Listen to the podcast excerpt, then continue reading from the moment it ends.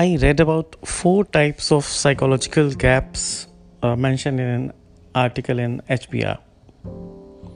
These psychological gaps or distance, the article explains, prevent us from attaining our goals. And these are gaps between yourself and other people.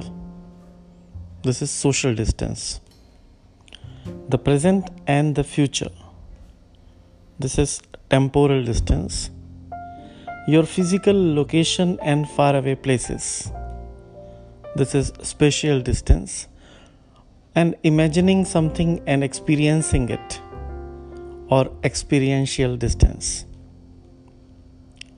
So, let me give an example of uh, three of these gaps.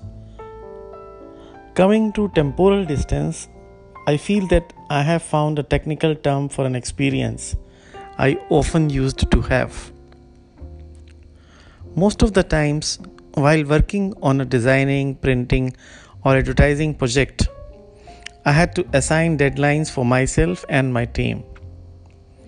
More often than not, the deadlines set were always wrong and got extended.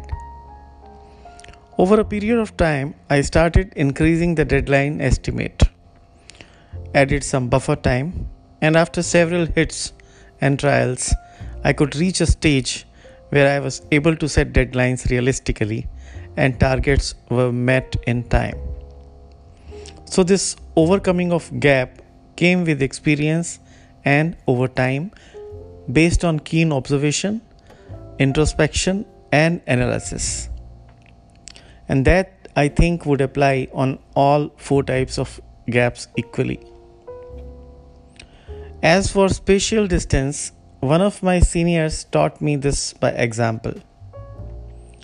There was this incident when, based on some news in media, we had presumed the decision to be final and issued a formal press release. The decision was by government of India. Next day we came to know that the news was based on a leak but there was some last minute change in the decision so leak was rendered useless. That created a crisis as the issuance of press release based on leak news was a blunder and the controlling authority was furious. My boss, who always believed in solving a crisis by physically presenting the case before the authorities, took things in his hands. Before the crisis could blow over into a big one and written explanations were called for, he took me along and rushed to the office of the controlling authority.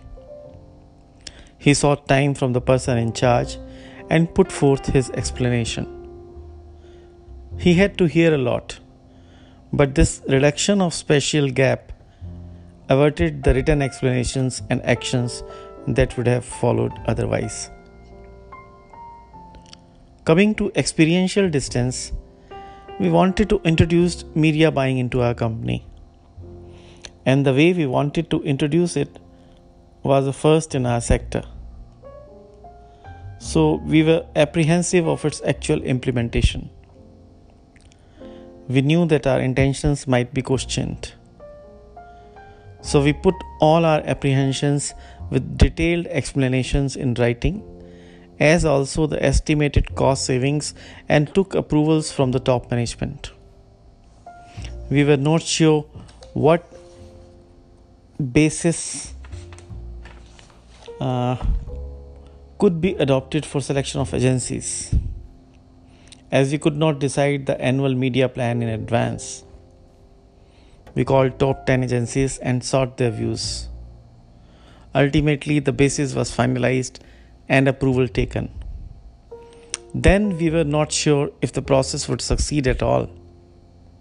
So we kept a provision for 3 months trial period and reverting back to the old system if things did not work out.